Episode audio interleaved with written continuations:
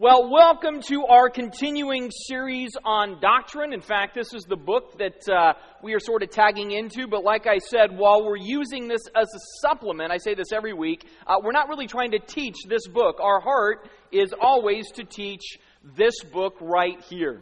All right? To understand what God reveals to us, why it matters, how it affects our lives, and how it's all about God's glory and worship. And so uh, we've been doing this series throughout the summer, and we've looked at things like God is, and God speaks, God creates, God loves, and God judges. These are all the themes that we had noted up to this point, but today we go to this next stage, and this is a really big stage where we look at God pursues. God pursues. And to do this, as we look at our Bible today, you got to know we're going end zone to end zone. We're going to be from Genesis to Revelation, and we're going to see the pursuit of God. Now, when I say the word pursue, what are images that lock into your mind? When you hear that word, what are things that you instant, instantly go to that you go, oh yeah, that reminds me of that word? I mean, maybe for some of you, it's watching the Olympics right now, right? Where you see all these people and they're in pursuit of the gold. And so everything about their life is for that pursuit. They spend years training, hours per day. There's this single minded devotion to pursuing that medal. And so they're in pursuit. Maybe if you're really, really cool and you think about the word pursuit, you think of Buford T. Justice, right? Go in pursuit of the bandit, right? So he was in pursuit of the bandit. When I think about the word pursue, for me, it's really simple. I think about my wife, Ellen. Because I was in pursuit, man. I was in hot pursuit, in fact. So, you know, I was in pursuit. And the cool thing was she was dating another guy, which made the pursuit all the more fun, right? So, um, you know, and I mean, I was, I was like always waiting for her when she came out of class. When she was in class, I'm like, hey, can I do your homework for you? I didn't do my own homework, right? But I was going to do her homework because I was in pursuit and I was going to get her from that guy, and I did, and he's still bitter. Ah, all right. So, so that was pursuit, man. But the crazy thing about this word is that it has extreme polar opposites. In other words, you can be in pursuit of something that you know will fulfill you and you're passionate to have, right? So you go, I'm in pursuit of a medal. I'm in pursuit of a person. I'm in pursuit of a goal or an ambition or a dream. That's kind of fun pursuit. But you can also be harmed by somebody, angered at them, and then you're in pursuit again for something completely different. You're not in pursuit of friendship or victory unless it is retaliation victory because you have an enemy. And they've done something to offend you, and so no matter what, you're going to pursue your just due. See, all of this is about pursuit, because when we think about the human relational aspects of life, uh, there's a lot of bandwidth in that when it comes to our interaction and the things that we pursue in that interaction. In fact, I would say there's four basic stages in human existence when it comes to our relationships together.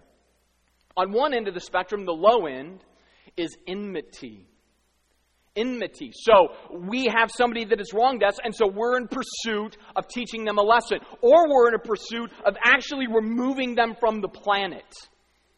If you get on a global scale, country to country, soldier to soldier, there is enmity, and so I'm in pursuit of victory by destroying them. That is one form of social dynamic that we face in our world all the way to familiar relationships where maybe it's a family member and now we have enmity with them, or a former fa- friend and now they're against us or we're against them. That's, that's familiar to us.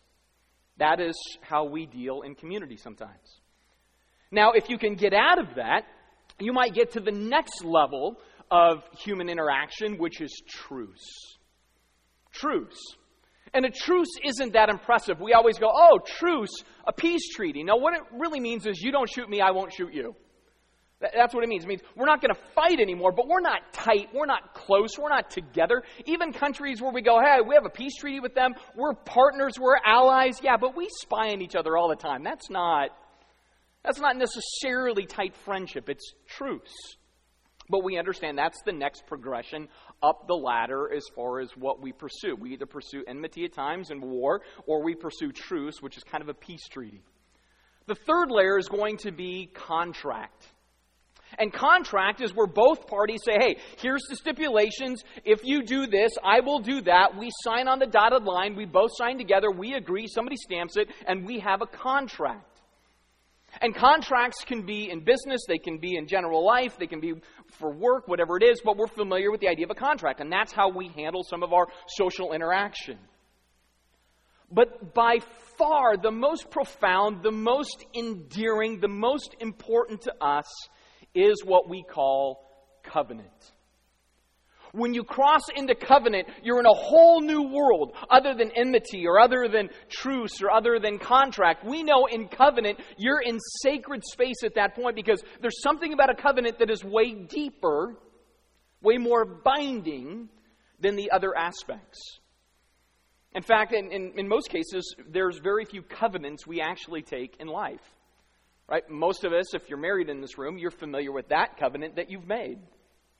And if you think about what makes that covenant interesting, is that you stood up there with some pastor or priest or whomever, and they said, Do you promise to love, honor, and cherish for better or worse, rich or poor, sicknesses and health, as long as you both shall live? And you said, Yes. What's interesting about that covenant is it didn't have a clause that says, provided they do the same. It was never there because the essence of the covenant is I am agreeing to this and I will do this regardless of whether you reciprocate. See, that's actually what people pledge. Now they don't always live up to that, and they kind of go, "Oh, was it, were they vows?" I thought they were kind of like general stipulations that maybe if it worked out good for me, you know. But they were meant to be vows, meant to be a covenant. In fact, in most marriage vows for covenant, there's only one caveat often in there that says, "I will do all of this provided that you forsake all others." That's usually the only caveat, other than I'm going to do this. Whether you're a punk or you're great or whether you're rich or you're poor, I'm going to do this. That's covenant. I'm all in. If you've served in the military, you have been a part of covenant. You raised your hand, you swore in, and you said, I will defend the Constitution of the United States. That's a covenant. So rarely do we actually give covenants in life, and in part because they are so sacred and so valuable and so important. We realize that when you state a covenant, it is binding, it is lifelong, it may even be eternal. So when we then talk about God pursues, we're talking about the reality that God pursues through covenant. Not simply through contract, not through truce, even though we are at enmity with God until He touches us with covenant, God pursues with covenant. Now, typically, like in the New Testament era, the Roman dynamic of things, uh, they use the word syntheke to describe covenant. And you, you can even look at that and go, oh, that's a little bit like synthesis. It's the idea that two parties would sit down together and say, hey, we're going to make a covenant. I agree to this. You agree to this. Uh, here's how this is going to play out. And if you violate it, I can do this, and vice versa. And it's this agreement together. Right? That's typically a covenant in the Roman Empire. But the Bible uses a very different word. It uses the word where we get words like diatribe in other words, when God makes covenant with humanity, He doesn't sit down with us and say, All right, let's come up with the agreement. What do you want? What do I want? What will you do? What will I do? All right, we're going to synthesize this together and have a covenant. No, God just says, Here's the covenant. Here's my diatribe. This is one directional. I set up the boundaries. I make the rules. I uphold the covenant. That's it. We don't barter with God. We don't dialogue about, well, you know, I don't know, can I have Christmas off? I mean, we, you know, none of that. God just says, here's the rules. But here's the great thing about that. If God didn't do that and said, all right, let's just do a contract based on what all parties deserve, we would be hosed. We would be radically hosed. And so God, in His love and in His grace, says, I pursue in covenant. I cut the covenant. That's literally the way they spoke cutting the covenant. Cutting the covenant meant you would take an animal, cut it in two, have the blood and entrails running into a trough between the two pieces. You would walk between it and say, If I violate this covenant, may my life turn into what these animals are ripped into, bleeding out, and gutted. Well, God is so committed to his purposes. He says, Well, I make covenant. I'm saying, May I be ripped in two and do this if I don't fulfill covenant to people that aren't necessarily even going to do what I seek of them. In fact, what you'll begin to see throughout the morning is that covenant for God is deeply rooted in grace. Grace is a great word. And we need grace in covenant because, again, we are not deserving. We incited enmity, but God pursues in covenant. Now, part of this is kind of connected to how we were originally made. God made us in covenant, right? So if we go back to God creates, a couple of weeks ago, we see that God actually established us and created us in covenant back in Eden. Now, what this was called was the covenant of works. All right? So if you're a little theological minded person and you go, all right, I don't want to write these down, the first covenant you will come across in the Bible is the covenant of works. Now, uh, you hear that, you might go, wait, I thought works was bad. We're not saved by works. Why would the first covenant be the covenant of works? Well, Adam was not saved from sin to salvation right? So he didn't need grace and then from that had fruits of work that came from grace. No, Adam was made sinless. Adam was good to go. So God makes Adam, puts him in Eden, and says, uh, uh, Here's my covenant. I want you to go work. It's good works. It's like Adam's existence in Eden right off the bat. It's like your first day of school. As a student, I loved the first day of school because you know what I knew? I had an A plus the first day. I mean, I, I remember one teacher said that one time. They're like, "You all have an A plus." I'm like, "Sweet, that's the first one I've ever had." And then, and, and then she's like, "But now you must maintain that." I'm like, ah, it's going to go bad, right? So, but for Adam, he starts with an A plus, and he's given a covenant of works, and really all he has to do is maintain the A plus, and we'll see later what that looked like. But it wasn't that hard, really. But God establishes a covenant, and even though the word covenant doesn't appear in Genesis 1, and Genesis 2, we see in Hosea 6 where God says he made a covenant with Abraham or with Adam that Adam broke. So what God does in Genesis 1 and 2 is covenant. And here's the conditions of the covenant. It says, Then God said, Let us make man in our image and after our likeness, and let him have dominion over the fish of the sea, and over the birds of the heavens, and over the livestock, and all the earth, and over every creeping thing that creeps on the earth. So God made man in his own image. And in the image of God, He created him, male and female. He created them, and then God blessed them and said, Be fruitful, multiply, fill the earth, and subdue it. So this was part of the covenant right? You're in Eden, you're to care for Eden, but you're to go and subdue the earth as you watch over all of creation. Then you get to chapter 2. It says, Then the Lord God put man in the Garden of Eden to work it and keep it. And the Lord commanded him, saying, You may surely eat of every tree of the garden, but of the tree of the knowledge of good and evil you shall not eat, for in the day that you eat it, you will surely die. Right? So here's this one aspect to God's covenant. He says, Here's the deal, man. I'm giving you everything. You get to go do these things. It's going to be bliss, but there's one single thing. And, and this one single thing, it's not a huge deal. I mean, think about Adam's existence. Here's Adam. The first thing, he just gets to stroll around naked and nobody cares. You can't do that today. People care. In your own home, they even say, Dad, put on your boxers. You know, I mean, you can't, you can't do that. But he can totally do that. And the other part is, he was fit.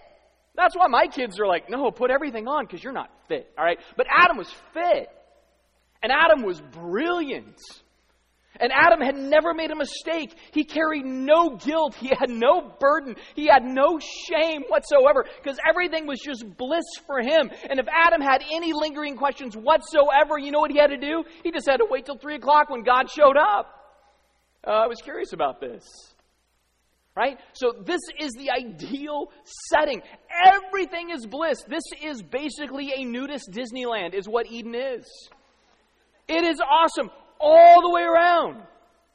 You can eat of any tree. You can just hang out in the sun. You get to take care of the land, but it doesn't grow weeds and it doesn't fight against you, and it's all domesticated by God's glory and grace in Eden. Now, you have to push out the boundaries, but I've given you everything you need to have dominion to win that advance every time.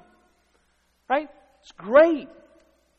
He says there's just this one thing, one tree. All creation is for your dominion. There's one tree. You have an A plus day one. But there's just one thing. So I think about this like if we were to see Eden like Disneyland. And you walk through the front gate, and God says, Every ride is yours. All the food stands totally paid for already. You don't have to dish out $37 for a pop. You all paid for. Everything's set up. You can go stay in the hotel. It's totally paid for. He says, but there's this one thing, you know how Main Street goes down and ends up that big circle, and in the middle of that big circle, I place one thing. I place this little teeny, tiny lame toy. Just this one thing, just little, just, you know, like, oh man, it's it's not even fancy. You go to Vegas, these are cool. You know, here, a jackpot, woo! But it's like God would say, okay, so the whole Disneyland's yours, but this one thing is there at the end of Main Street, and, and, and just don't, don't, don't partake of that. I mean, you can go on Space Mountain, you can do the Indiana Jones ride, just this. See, when you simply take that, you realize then the magnitude is kind of crazy, where it's like, let me get this straight. I, I, I have stress free life. I've never made a mistake. You give me everything I need. I just don't have to partake of this. But that's tempting because you told me no. As soon as we're told no, what do we want to do? Ooh, it's got a red knob, right? What happens if I pull it? What's it going to do? Is it going to spit money out at me? I bet it spits money out at me. Yeah, like dimes, which are worth like pennies now. All right, so, you know. But that's the conditions of Eden. And it's in that set of conditions that Adam and Eve they decide, no, no, no, Disneyland's awesome, but I just I just got to go to the end of Main Street and try this out, and that brings the fall. Right? Full on rebellion, the fall. I, we call it the fall. I, that's its technical term in theology. It's a rotten term because uh, it's showing we fell from God's image, but more importantly, it's rebellion. It says, God, we walk with you every day. We see your glory. We see your provision. You've given us everything, but we wanted this little jackpot toy instead, so we pulled the knob and we rebelled. And everything blows up in their face from that rebellion. And you see the deterioration really quick, right? Because you see in the text, it says, Then the Lord took the man after he puts him in Eden, and he says, Man, what's, what's going on? What's with the rebellion? And Adam says, I don't, I don't know how to explain this. It was a woman. And you know, you know, when God says, What's going on? As soon as Adam said, It's the woman, you know Eve did that whole like, Oh, really? You know, like that? Like he's pointing at her and she like, You're going to die if he doesn't kill you. And then, and so then, God, you know, Adam's like, Her that you gave me. And, and notice Adam's double blame. It was the woman, oh, she's going to kill me that you gave me. Oh, now you're going to kill me. But that still goes on to this day. I mean, the very essence of our sin is not my fault. It's my upbringing. It's my environment. It's the other stupid people on the five that make me flip them off. Whatever it is. Or, it's your fault, God. It's your fault for not doing this for me, for uh, allowing evil in the world, for creating all of these problems. We just still keep doing this. And so they do this. They all do this. And so there's this consequence. And God says to the devil, You're a bottom feeder. God says to Adam, You know what? You're going to work, but you're really going to be worked over. And to the woman, he says, Oh man, you know what? Childbearing was going to be like a day at the spa, but not anymore. You know, like pain, suffering, confusion, infighting among couples. All of that happens because of the rebellion, the fall. And this is in our DNA. This is in our nature. This is in our nurture. We are just sinful. Think about your first sinful act. You kicked your mother. You were in the womb, but you kicked her. And you come out screaming, and then you come out saying no. Your first words, mommy, no, right? So, we rebel. We're sinful. That's our problem. That is the condition. That's the circumstance. But here's the great thing about this you got to understand the bad news. The bad news we are not God's friends. I know some people don't like that. You know, God is love. He loves us all right from the womb. As we grow up in life, God loves us and wants us to know. God has a love hate relationship with us. We are enemies of God, too. And we do our own thing and we care about our own ways and we don't care about His ways, and that's the problem and that's the bad news. But the good news is God always had a plan. God always had a plan. There's this covenant of works. It's the first covenant you see in Genesis, but it's actually not the first covenant that the Bible describes. Because the reality is, is that before God pursues, God pre-sued. He pre-sued. And we call this in theology the covenant of redemption. And this is not a covenant that God makes with humans. The covenant of redemption is a covenant that God makes within himself. In fact, I have a definition on the screen. It is the eternal intratrinitarian agreement between the Father, Son, and Spirit by which the Father elects to save, the Son gives himself for salvation, and the Spirit applies all salvation's effects.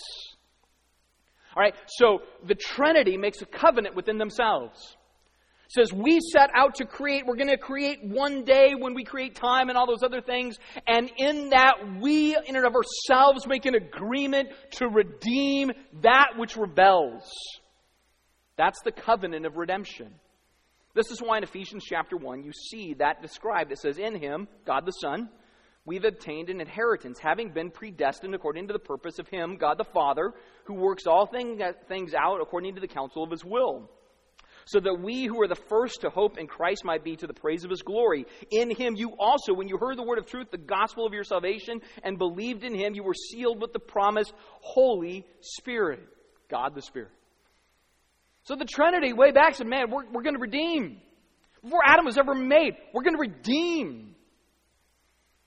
And so it was a pre suit of God.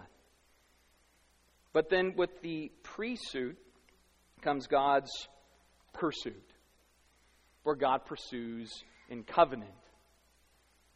Because while we had enmity and we were fighters of God, God says, no, no, no, I'm going to show grace anyway.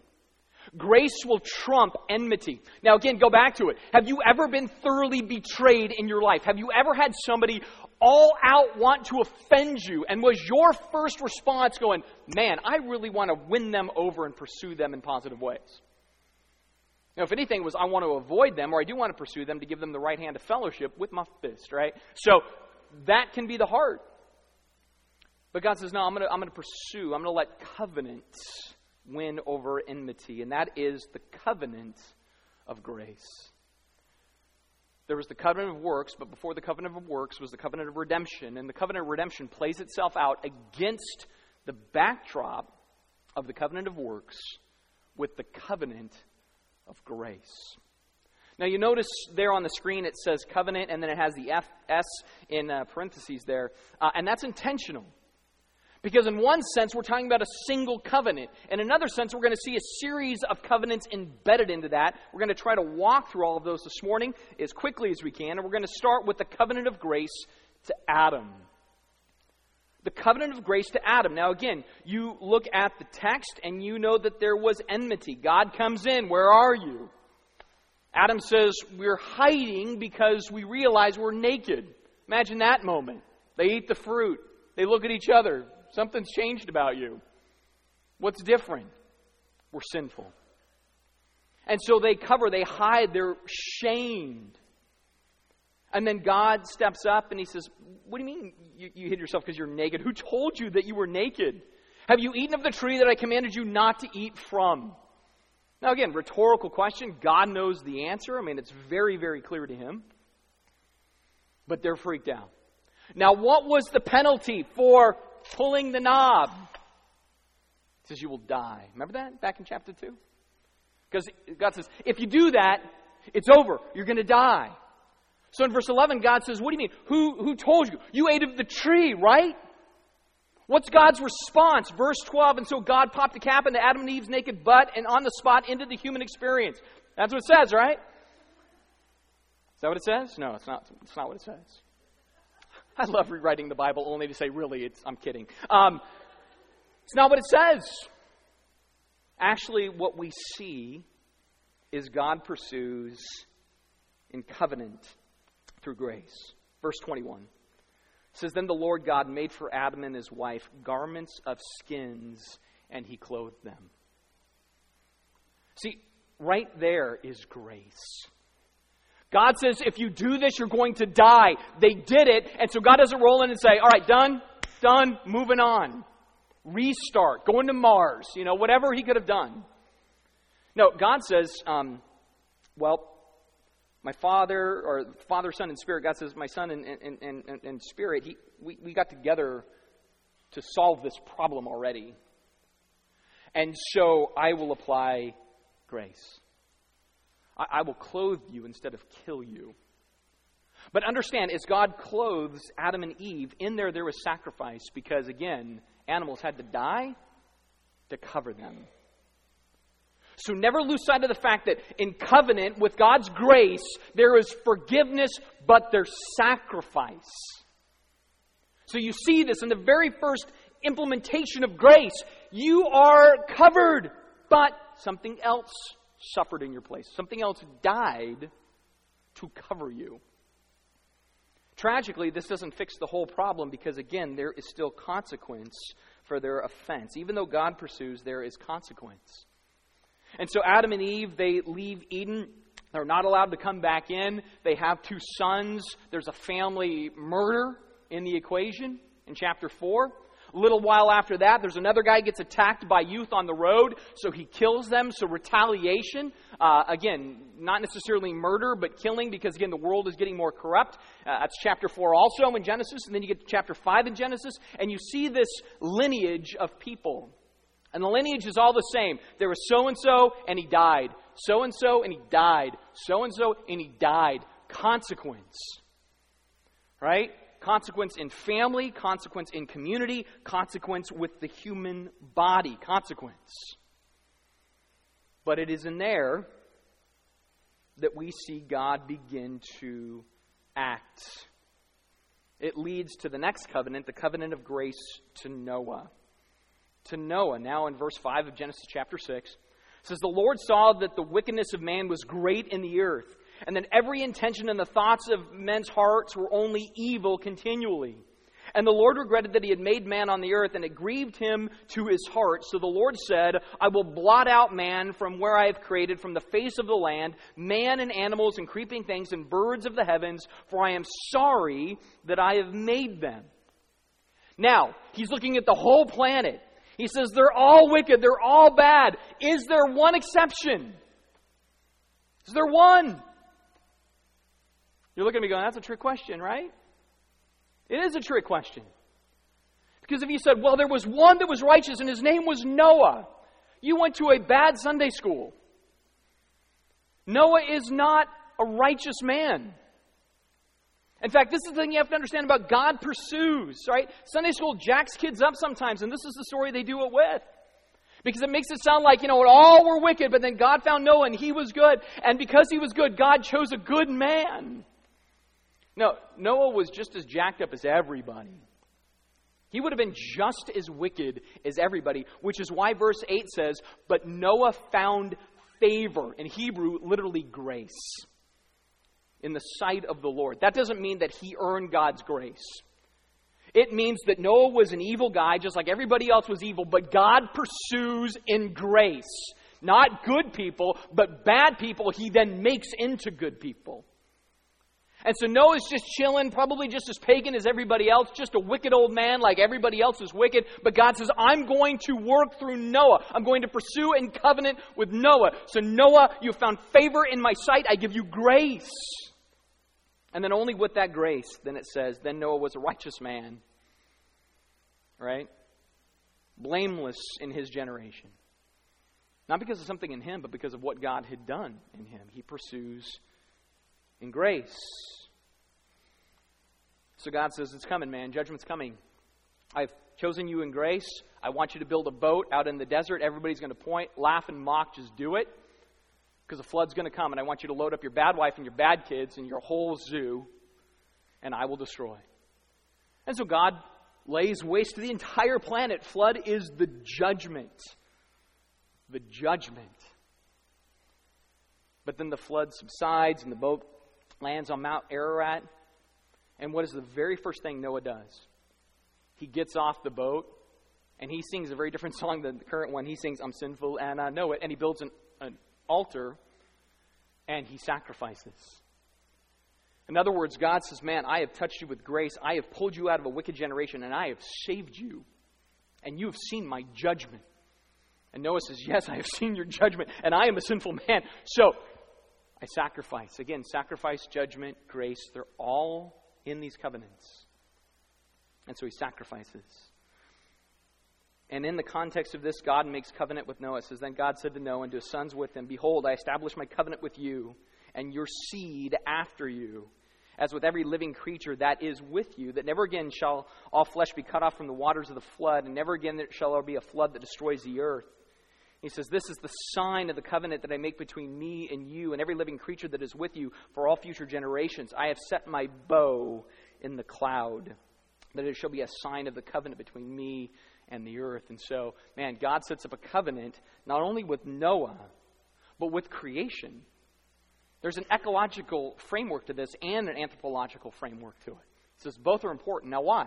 Go back to Eden. Both were important, right? Humanity and creation mattered to God. Humanity and creation are affected by sin. So God then goes to Noah and says, Listen, I'm making a covenant with you and creation again, right? In His grace.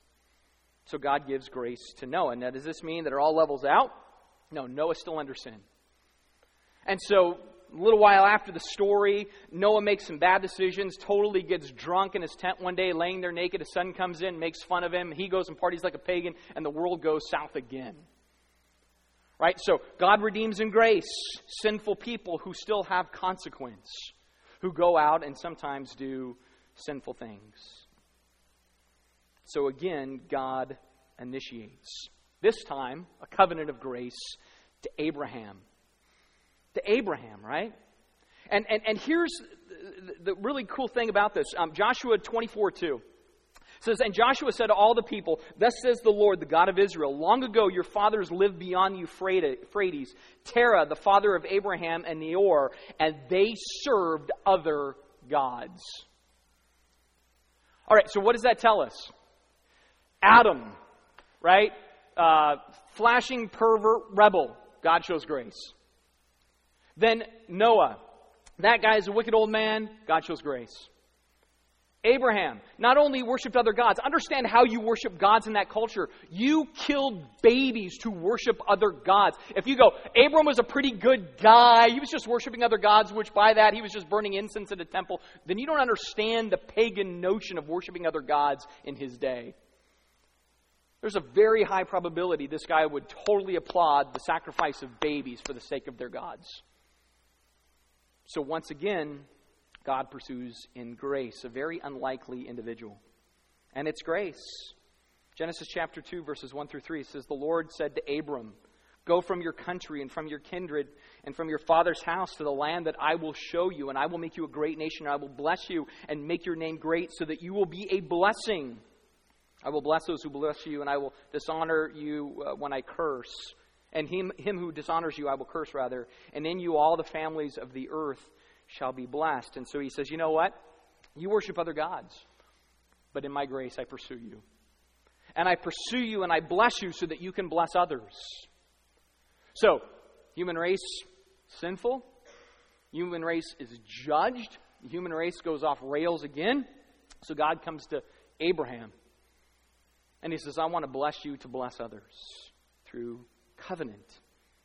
And so in Genesis chapter 17, verses 7 and 8, it says, I will establish my covenant between you and me and your seed after you throughout their generations for an everlasting covenant to be God to you and your seed after you. Right? It's an everlasting possession. So God makes covenant, God pursues. And the way this covenant is displayed in Genesis 17 as it goes on, as he says, You know what? Uh, you need to be circumcised. You and all the males of your household. Poor Abraham's like 90 years old when that happens. Ouch, right? I mean, drag. And you go, why? Like some people, like if you read critics of the Bible, they're like, what is this fascination with this region of the body and God wanting to circumcise? I'm like, because it gets in a lot of trouble. I think that's why.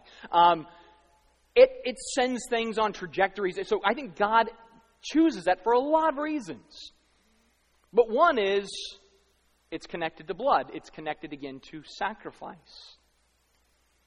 And so there is always sacrifice in relationship to sin. Something needs to be addressed, something needs to be made right with God so that things can go right with God. Now, did Abraham have it all figured out? Once again, no. He did not always do well. Even though he was chosen by God, saved out of his paganism, God makes covenant with him. What's he still do? Does he trust God all the time? No. He goes to other places, and when they say, Who's that lady with you? He says, She's my sister. Right? When it's his wife, you know, but he's like, Ah, she's my sister. And then they can't have a baby, so his wife actually comes and says, You should sleep with the maid. And he says, That's a great idea. Don't ever say that's a great idea to your wife if she says that to you because she's medicating and she doesn't know what she's saying because your wife is not going to say, hey, go do this. But she does, and he does, and then she's mad, like, why did you do this? He says, You told me to sleep with the maid. Now you're mad. And they create the greatest tension the world has ever known from that. Right? The child of the maid is Ishmael. It's why you have to take your shoes off at the airport today. That's why. That is the Arab nations. That is that whole group that hates the Jews. That's Ishmael. And then, of course, Isaac, the Jews. Right? We still experience the problems to this day because this guy's like, okay, the maid's kind of cute. My wife said so. I'll go do it. It's not good. So he didn't always play well. And sin multiplies again, even though God shows grace and covenant. So, how does God respond to this? I mean, by now you could start to think like God would be like, enough, I'm done. I did Adam, he blew it. I did him again. And I did Noah, and he blew it. So then I went to Abraham, and he blew it, and I still. But God keeps going, and he brings covenant to Moses. Covenant to Moses. So here's what it says in Exodus chapter 2. It says, Now Moses was keeping the flock of his father in law. Now the question is, why was Moses doing this? Well, because basically Moses was a cop killing fugitive. Go back to the story. Moses sees one of the officials that oversee the slaves of Israel uh, beating a slave, and so Moses steps in and kills him. That's like killing a cop, basically. And he's like, oh man, now I'm going to die. So he goes and he runs into the woods, and he's there for 40 years. He's just a fugitive on the run. So at this point, he's just chilling, keeping flocks of sheep. Because he's hiding out because he's not a good guy. And yet, in the context of that, God pursues in grace. It says, An angel of the Lord appeared to him in a flame of fire out of the midst of the bush, and God called out to him from the bush, Moses, Moses. And he said, Here I am. And then he said, Do not come near. Take your sandals off your feet, for the place that you are staying on is holy ground. Again, notice, Moses wasn't out there one day. He's like, man, I really feel like there's something out there. There's probably one true God related to my great, great, great, great, great, great, great, great grandfather Abraham. I really need him. No, he's just walking along, sees a bush on fire that isn't consumed, and God says, Moses, I'm pursuing you. I'm drawing you out to use you. Now, what's interesting about Moses' calling in this is it's connected to Abraham's. Because that's what God says, right? He says, he says, I'm the God that appeared to Abraham, to Isaac, to Jacob. I didn't show myself as the Lord to them, but they understood the whole nature of the covenant. And I'm hearing Israel, and they're in, they're in bondage and they're suffering. And so I want to call them out and bring them to a land based on fulfilling the promise I made to them. That first covenant where I pursue.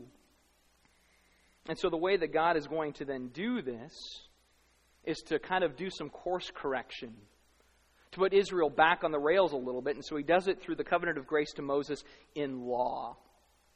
In law, right? So they you know, leave Egypt. They're out there in the desert. They get to Sinai in Exodus chapter 19, verses 2 through 5.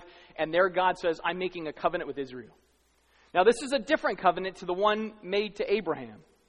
But it's not a contradictory covenant. It's a covenant of law that says, I need to get you back on track. You were going down the road of what I promised to Abraham, but you've ended up in Egypt and you've ended up kind of pulling up a lot of their stuff as far as the, the, the, trash that you can kind of embed, and I need to have you see your sin, so I will establish the law. And the law is going to do two things. First of all, it's going to be a lot like this. It's going to cause you to go, man, I am sinful because I do want to touch it. I, I want to violate law. But the other thing is there's a lot of sacrifice in the law. In other words, super sinful you all are, but you need sacrifice. You need something to forgive it. And so God gives grace to Moses through the law to Israel. Now, does it work? No, Israel still got problems. Moses is still fighting with them. No sooner did they leave Egypt. Are we there yet? Right? No, I don't want Panera Bread. I want KFC. I mean, that's what they were doing. You know, I mean, really, they're just like complaining, you know, all the time. I hate our new house. I like our old house back in Egypt. That's what I want. Moses is like, I'm going to pull this camel over if you don't stop. You know, like so, just, just like children. So Israel doesn't do what it's supposed to do. In fact, over time, they just go full idol love and tilt, man. Just idols again. And again, God pursues. This time, God pursues through a man who is a very violent, sometimes perverse man that we know to be David. But it's to David that God brings covenant. Psalm 89, 3 and 4. He says, I have made a covenant with my chosen one. I have sworn to David, my servant. I will establish your offspring forever and build your throne for all generations. Now, again, how did this start? Was David out there in the field one day and he says, You know, I really feel like I, I, I, I'm going to call upon God? Or did God pursue David? Well, we see that God pursued David. It says, Now therefore, you shall say to my servant David, Thus says the Lord of hosts, I took you from the pasture, from following the sheep, that you should be prince over my people Israel. I mean, you go back to the story, it's like um, when the prophet rolls in, it's like, hey, I'm supposed to anoint the new king of Israel. They don't even go and get David out of the field because nobody thinks he's the guy. Here's my other sons. Don't you have another one? Oh, yeah, David, whatever. Little David's out in the field. He's following the sheep. Right? The least likely guy, God, that's, God says, that's the guy I want to use. I pursue him for covenant. And so as you read the text and it says, here's the nature of the covenant, that God is going to raise him up to secure the people of Israel, to give them safety, that violent men will not afflict them anymore. It goes into verse 11. He says, Man, I gave you judges over Israel, and, and you were supposed to find freedom from your enemies, but that didn't work out. So I'm going to establish in you a kingdom that will continue forever. That's the promise given to David protection, prosperity, presence, all because God pursues. But again, David was like Adam and Noah and Abraham and Moses. They were all a mess.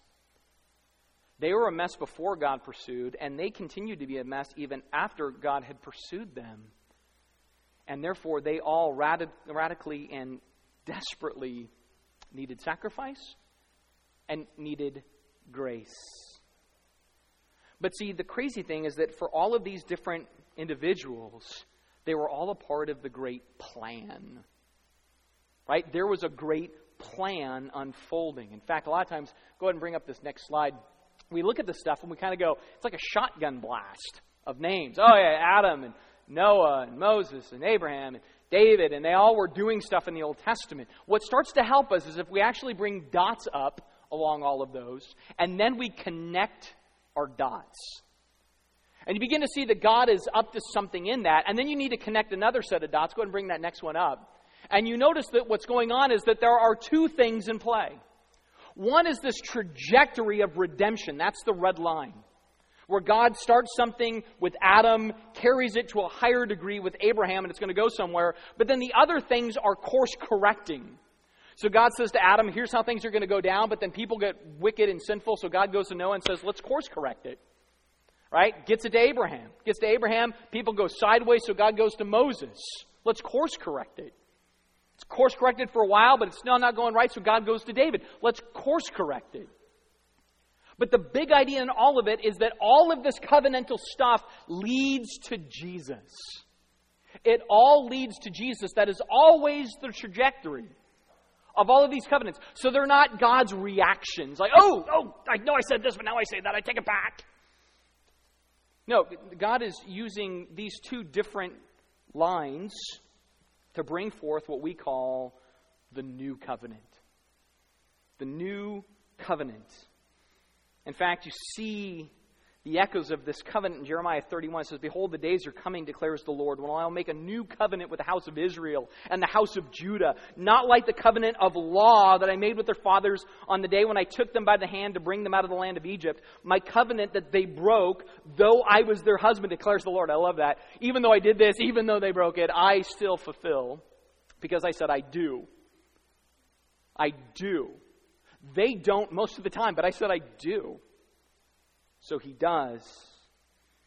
He says, For this is the covenant I will make at the house of Israel after those days, declare the Lord. I will put my law within them, and I will write on their heart, and I will be their God, and they will be my people. For I will forgive their iniquity, and I will remember their sin no more. See, he says there's a new covenant coming.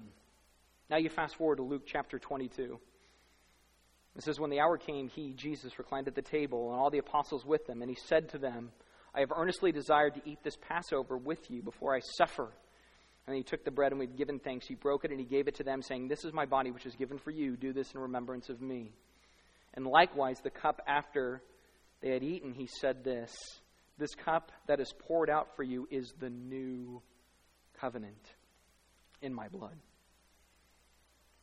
So, back in Jeremiah, God says, Listen, there, there's a plan. It's unfolding. A new covenant is coming. And then Jesus, there at the Passover, blows their mind and departs from the Passover speech altogether and says, I, I'm the new covenant in God's grace, but with sacrifice. My blood will be the sacrifice. My blood will accomplish this. So, all those other covenants Adam, Noah, Abraham, Moses, David they lead to Jesus. They all lead to Jesus. The other crazy thing about this is that he is embedded into every one of them. They all point to Jesus. They all point Jesus out inside the covenants. I'm going to go through this really quick so you see the big picture, right? But Jesus is the foreseen seed. If you were paying attention to all the verses we looked at, you would see the theme. All right? So go back to Genesis 3:15. God says, "Listen, there's coming a time where there will be a seed from the woman and Satan will seek to stop him out, and he will destroy the serpent, right? I will put enmity between you and the woman, between your seed and her seed. He shall bruise your head, and you shall bruise his heel. It says, man, there, there, there's this promise right there in Genesis 3 that Jesus is going to do something. It's just buried in there. Well, then you get to the New Testament, and you see the covenant of Jesus' grace to Adam. Says, Therefore, the children uh, Since, therefore, the children share in flesh and blood, he, Jesus himself, likewise partook, partook of the same things, that through death he might destroy the one who had the power of death, that is the devil. He says, You know what? He's going to get your head someday. He's going to beat you someday. You played this great game in Genesis 3, but he will come. He will come and he will deal with you. And it even says, One day uh, we will soon crush Satan under our feet. The grace of the Lord Jesus be with you all. Love the way he'll crush you. And the grace of the Lord. You know, it's like, love that. But it's a fulfillment. Points out Jesus. Think about the covenant of Jesus' grace to Noah. It says, Then God said to Noah and to his sons with him, Behold, I shall establish my covenant with you and your seed after you. Then you fast forward to Romans chapter 8. And Jesus comes into the world and redeems us. And in that redemption of us, he also plans to redeem all of creation because he's the seed that carries through. You see the covenant of Jesus' grace to Abraham. When God tells Abraham, I will establish my covenant between me and you and your seed after you throughout all their generations for an everlasting covenant. Then you go to Galatians 3:16. It says, Now the promises were made to Abraham and to his offspring. It does not say, and to seeds, referring to many, but referring to one, that is, to your seed, who is Christ. So, Abraham, or to Adam rather, there's a seed that will destroy the serpent. To Noah, there is one of your seed who's going to be a part of this redeeming covenant. To Abraham, to your seed, who is Christ. You see the covenant of Jesus' grace to David, where the promise was, I will raise up after your seed one after you. Right? There's the seed idea again in the covenant to David. Then you get to Revelation 22 16. I, Jesus, have sent my angel to testify to you about the things for the churches. I am the root and the seed of David. And even to Moses, Jesus is embedded as the seed, not literally as the law, but rather he was the seed promised to Abraham. But the law was added, it says in Galatians 3, because of transgression until the seed should come to whom the promises were made. And if you go into Galatians 3 24 through 26, it says, So then the law was our guardian until Christ came, in order that we might be justified by faith. But now that faith has come, we are no longer under a guardian, for in Christ Jesus you are all sons of God through faith. Again, I know we're trucking over a lot of ground, right? End zone to end zone. But I, I, say all of this so that you see there is this continuity of story, continuity of covenant right? It wasn't like God is course correcting and went, oh, the Old Testament isn't working, I need a New Testament. Oh, these other guys weren't working, so now I need Jesus. It was always choreographed, it was always understood, it was always predetermined that this is how it was going to go down because God was pursuing in grace very sinful people. And now in Christ, we have received that grace. We have received it. And so when we reflect on God's covenant, first of all, Covenant displays that God hates sin. God hates sin. Every one of those legs had sacrifice. Every one of those legs had God saying, you know what, I need to punish sin, but I will create a substitute until the ultimate substitute. Well, uh, God hates sin. The second thing is that God pursues sinners by grace. By grace. Nobody in that cast of characters were good people. Most of you in this room are better people than the cast of characters that God established every covenant with right? He just picks sometimes the biggest dirt bags. But we're not all that great sometimes, too. And we need grace. Third, God solves our sin problem personally. Right? So, whether it was the animals to cover Adam and Eve, uh, whether it was the sacrifice that Moses or that Noah made after the flood happened, whether it was uh, the sacrifices that Abraham engaged in, or Moses or David, all of those were blankets until God could take everything under from underneath the blanket and put it on Jesus and pulverize him. God solves our problem personally by being both punished and punisher for us. But he does that so that we can pursue the God that pursues. He does it so that we can pursue the God that pursues. And, and I, this is a really important thing because, again, when, when you look at all of this, when we realize the nature of offense, right? The potency of our rebellion. All the more we should be like, wow, God pursued in grace time and time and time and time and time again. I want to respond in gratitude. I want to respond with actual focus. And so I close with just a handful of personal questions. And here's the personal questions would you say, as you look at your life, that you pursue on a daily basis the God who pursued you? Do you pursue the God that pursued you? If you said yes, could you prove that God is first with your calendar, with your cash, with your commitments? And can we prove it? Would you say that you desire God with tenacity, or you do God things in sort of a tepid way? If nothing else is in the schedule, I'll do some important God stuff. As you're a part of Redemption Church or whatever church you're maybe a part of, do you come and you say, Give me an apron so I can serve, or do you say, Give me a bib so I can feed? I mean, what's kind of the mental motivation? Last, do you see the world as something for you or something for Him? How do you, how do you approach it? Because the big idea of covenant is God keeps pursuing for His glory and our good. And if He has pursued us, He has pursued us first for His glory, then for our good. Let's pray together. Jesus, I thank you for your grace Your grace is the ultimate pursuer. And boy, you, you, you pursue some, some real scoundrels. And then you change them. And even in the change, we are hardly uh, perfect. We hardly deliver. I, all the more, I thank you that grace is daily, that the gospel is a daily truth, that we never measure up apart from grace, but in grace we measure up fully in you. But from that, man, man may we be pursuers of you because you have so richly pursued us. We thank you and love you, Jesus, in your name. Amen.